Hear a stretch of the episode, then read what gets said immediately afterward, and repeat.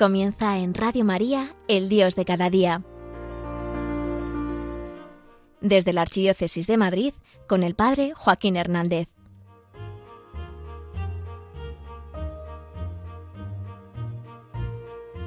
¿Cuál es el propósito que Dios tiene para nuestra vida? ¿Qué es lo que Dios quiere de ti? Esto es algo que se pregunta un montón de gente, sobre todo muchos jóvenes. ¿Cuál es la voluntad de Dios? ¿Cuál es la vocación que el Señor me quiere conceder? Bueno, ¿cuál es el propósito que Dios tiene para tu vida? Toca despertar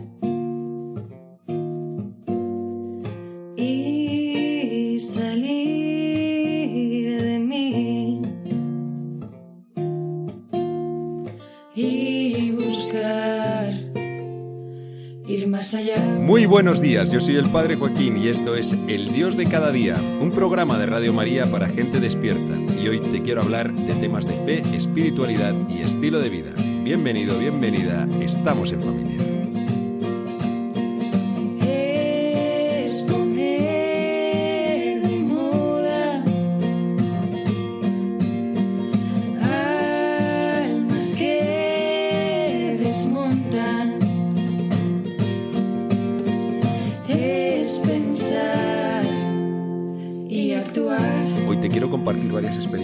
Muy chulas que he vivido este fin de semana.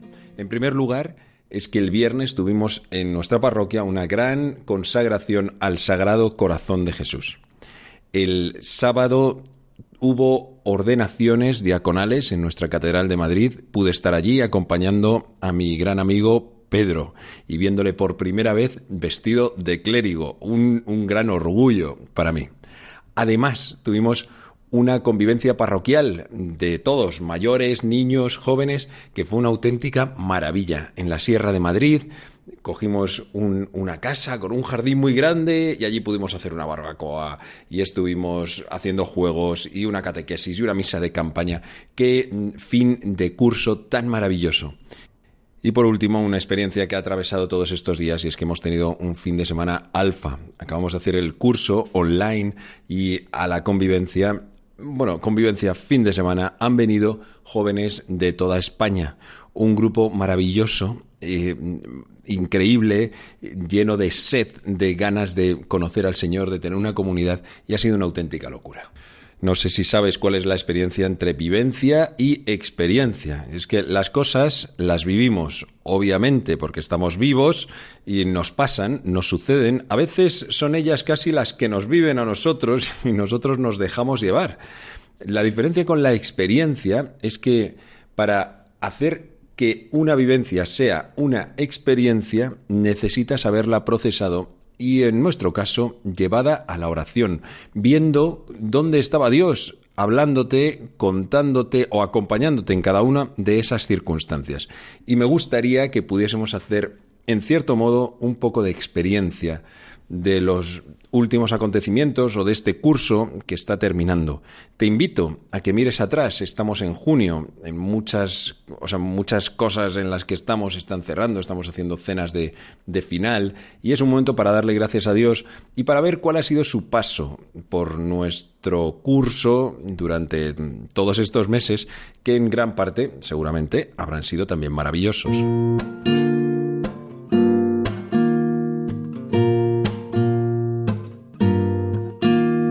Algo que he podido experimentar en este curso y que mm, lo he podido ver también reflejado en otras personas. Es algo de lo que habla San Pablo en su carta a los Romanos, capítulo 5, versículo 6. Dice él, Cuando nosotros estábamos aún sin fuerzas, en el tiempo señalado, Cristo murió por los impíos. Ciertamente apenas habrá quien muera por un justo. Por una persona buena tal vez se atrevería alguno a morir. Pues bien, Dios nos demostró su amor en que, siendo nosotros todavía pecadores, Cristo murió por nosotros. Viene a decir San Pablo algo así como, vamos a ver, todos nosotros somos lo peor. Y sin embargo, Dios nos ha amado y ha enviado a su Hijo para que mu- muera por nosotros, para que se entregue y para el perdón de nuestros pecados.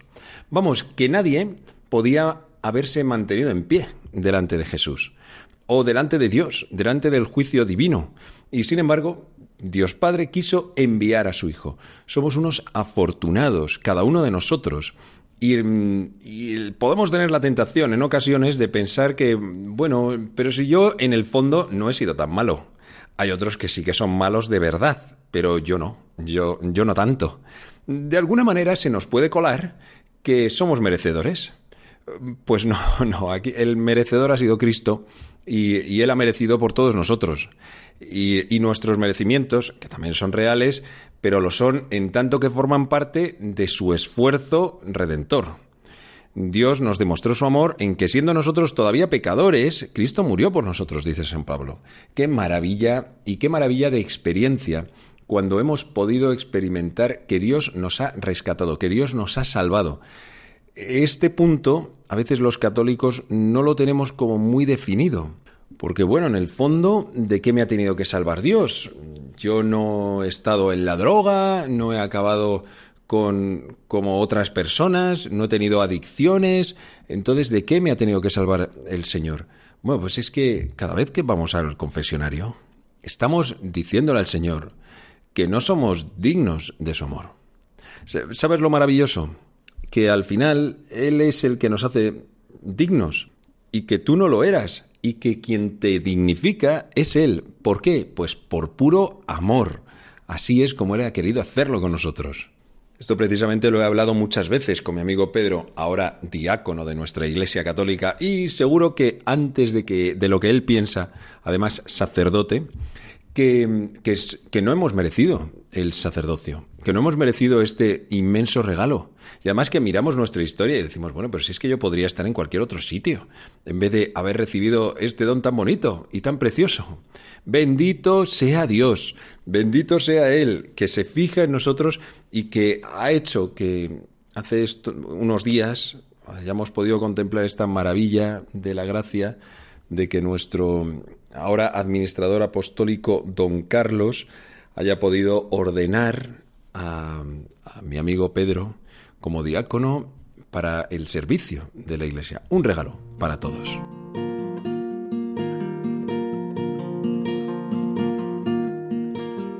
Pienso también en mi parroquia y en este fin de curso tan bonito en el que hemos participado un montón. Bueno, pues está ahí, éramos casi 100 personas y, representando toda la parroquia, con todas sus realidades. Una auténtica maravilla, una maravilla, un fin de semana gozoso. Dice Dios en el libro del Éxodo a Moisés, así dirás a la casa de Jacob, y esto anunciarás a los hijos de Israel. Vosotros habéis visto lo que he hecho con los egipcios, y cómo os he llevado sobre alas de águila, y os he traído a mí. Esto es Éxodo 19, mm, creo que versículo 4 o 5 no sé, más o menos, por ahí anda. La cosa es que vosotros lo habéis visto, efectivamente. Esto es lo que está pasando en muchas comunidades cristianas y ahora al cerrar el curso no podemos evitar reconocer lo que hemos visto con nuestros propios ojos. ¿No se están convirtiendo personas? Este fin de semana, algo con, con el fin de semana alfa, algo que me ha llamado muchísimo la atención es que varios de los jóvenes que había, son cristianos que han conocido al Señor, no se sabe muy bien cómo, y en parte por medio de las redes sociales, y en su familia no son nada cristianos. De hecho, los miran como diciendo, pero, pero a ti, ¿esto de dónde te viene? Como si estuviesen en una secta, ¿no? Son solamente católicos. Y, y sin embargo, han llegado al Señor. Estas cosas se están viendo. Cuando yo entré al seminario, era imposible que una persona, que un joven fuese católico si no era porque su familia eh, se lo había transmitido. Pero es que la realidad presente está cambiando a una velocidad bárbara. Y en medio de muchas familias que no conocen a Cristo, está floreciendo la fe en algunos de sus miembros. Y se está convirtiendo toda la familia. De nuevo, algo que estoy viendo dentro de mi parroquia. Es para darle gracias a Dios como él dice, vosotros habéis visto lo que he hecho con los egipcios, cómo os he llevado sobre alas de águila y os he traído hacia mí. Dios está haciendo cosas muy bonitas en nuestra iglesia, maravillosas. A veces le digo al padre Bernabé, que es mi compañero en la misma parroquia, en San Clemente Romano, en Madrid, en Villaverde, que, esto es para sentarse y, y ponerte a comer pipas y disfrutar. Simplemente ver las cosas maravillosas que Dios está haciendo en medio de su pueblo.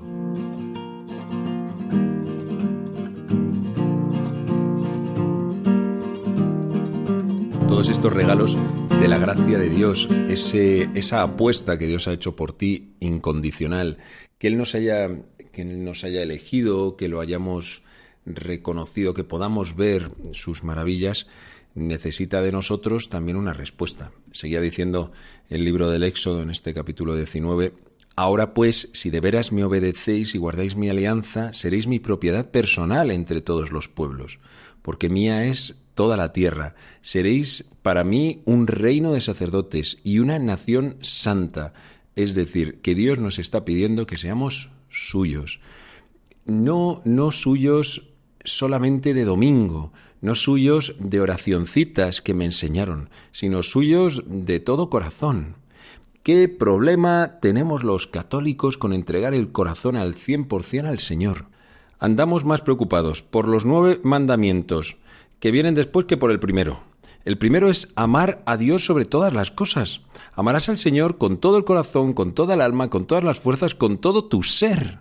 Esto es, este es el primero de todos los mandamientos. ¿En qué punto hemos pensado que amar a Dios sobre todas las cosas es una especie de lujo, que es como para unos pocos, esos como una especie de élite. Claro, como nosotros tenemos esos sacerdotes, monjas, pues dices, hombre, esto sí que sí. Pero yo tengo otra vocación. Yo, pues a lo mejor un día me caso, mm, tengo ahora mi novia, entonces, hombre, tengo que priorizar otras cosas. Pues no, no, no ese es el plan de Dios. De hecho, Él lo que quiere es que le pongamos a Él por encima de todo lo demás para que luego podamos colocar en su sitio real el resto de las cosas. Y de esa manera no nos equivocaremos a la hora de priorizar, porque en ocasiones acabamos optando por salvadores que no son el único salvador, Jesucristo. Y, un salvador puede ser una persona que aparece en tu vida y lo antepones a Jesús, o puede ser tu proyecto académico, profesional. Un salvador puede ser aprobar mm, tus exámenes, o puede ser una amistad, puede ser un grupo de amigos, puede ser mm, cantidad de cosas, un salvador. El único que nos salva realmente, el único que te salva y te da una vida plena es Jesús. Gloria a Él.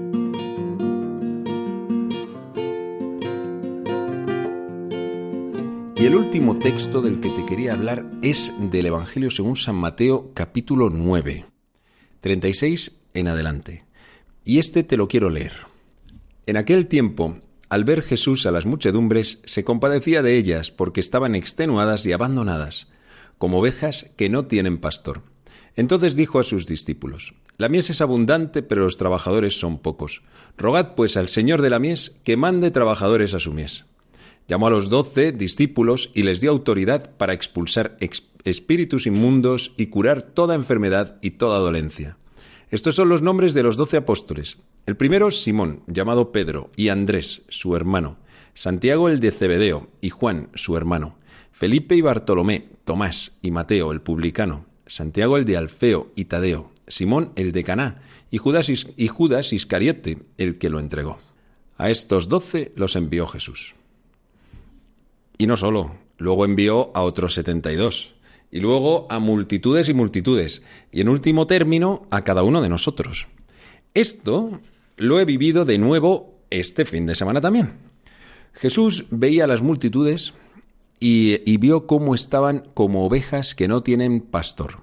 En estas cosas que están viviendo los jóvenes aparece esto también, como ovejas que no tienen pastor ni tampoco una comunidad donde poder vivir, o una parroquia que esté viva, o un movimiento que tengan cerca y en el que puedan anclar.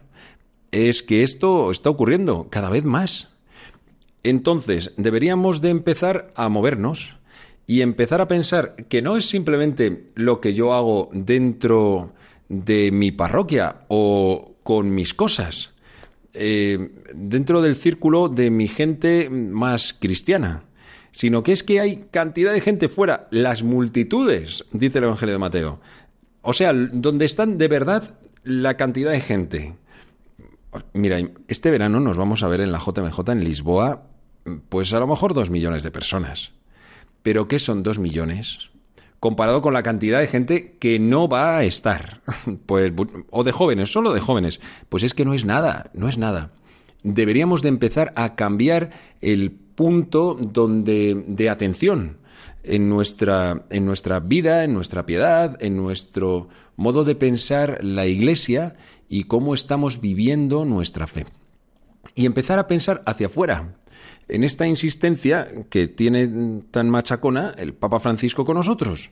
La Evangelii Gaudium es precisamente esto. Es decirnos, señores, vamos a dejar de mirarnos siempre para adentro, ver cómo tenemos que crecer, ver cómo tenemos que ser cada vez más santos y... Bueno, pues obviamente sin dejar nada de todo esto, pero empezar a volcarnos hacia afuera. Porque fuera es donde hay gente que todavía no tiene la suerte de vivir lo que tú y lo que yo estamos viviendo. Y así es como vivió Cristo. Jesús no montó, perdón, retiros espirituales. Yo sí, yo lo hago, pero Jesús no lo montó. Jesús se llevaba a sus discípulos de vez en cuando con él porque los había enviado previamente fuera. Y a nosotros se nos ha olvidado que el foco tiene que estar fuera. Esta evangelización, además, tiene que ser tremendamente sanadora, tiene que expulsar demonios y tiene que sanar enfermedades. Por eso Jesús a los apóstoles, a los 72 y en su iglesia ha derramado tantos carismas de sanación, de, de poder de perdonar los pecados, de exorcismo. ¿Por qué? Porque la gente necesita también ver signos.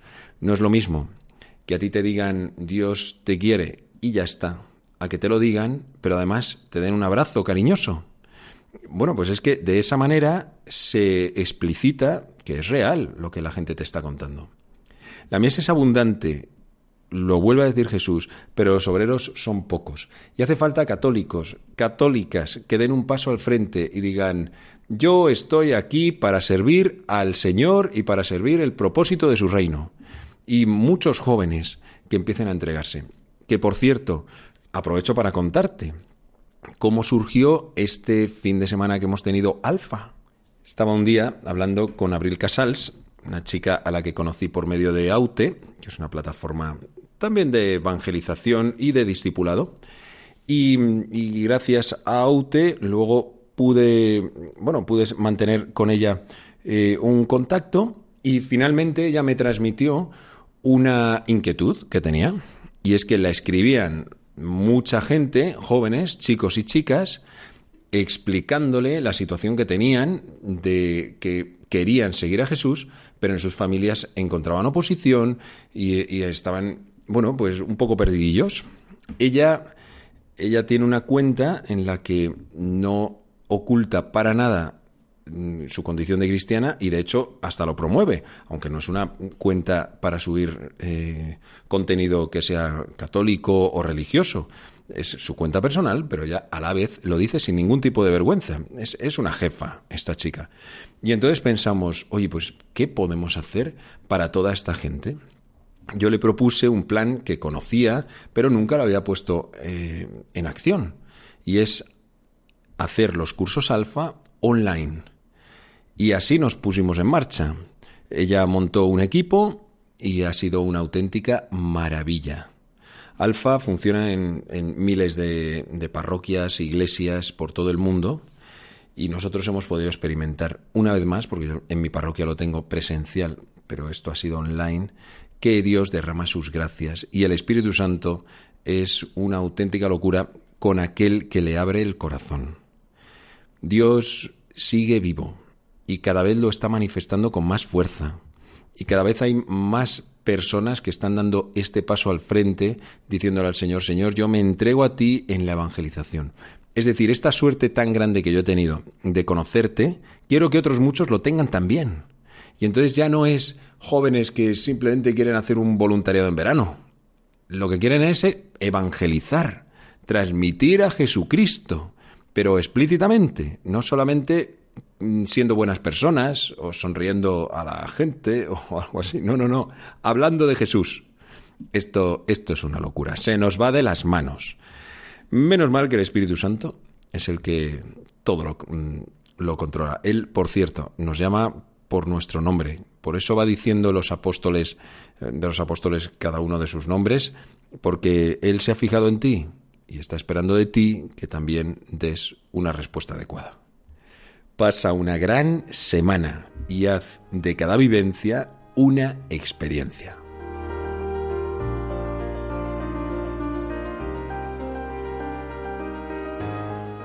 Finaliza en Radio María El Dios de cada día, hoy desde la Archidiócesis de Madrid con el Padre Joaquín Hernández.